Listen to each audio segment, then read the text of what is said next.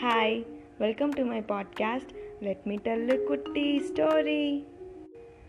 Once upon a time, there was a lion that grew so old that he was unable to kill and prey for his food.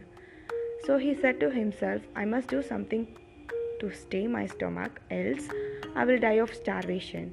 He kept thinking and thinking, and at last an idea clicked him. He decided to lie down in the cave, pretending to be ill, and then whosoever will come to inquire about his health will become his prey. The old lion put his wicked plan into practice and it started working.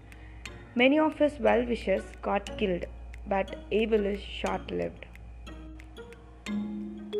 One day, a fox came to visit the ailing lion. As foxes are clever by nature, the fox stood at the mouth of the cave and looked about.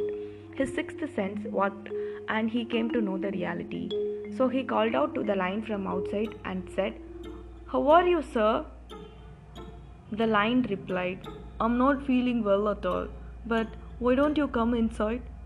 Then the fox replied, I would love to come in, sir, but on seeing all footprints going to your cave and none coming out, I would be foolish enough to come in.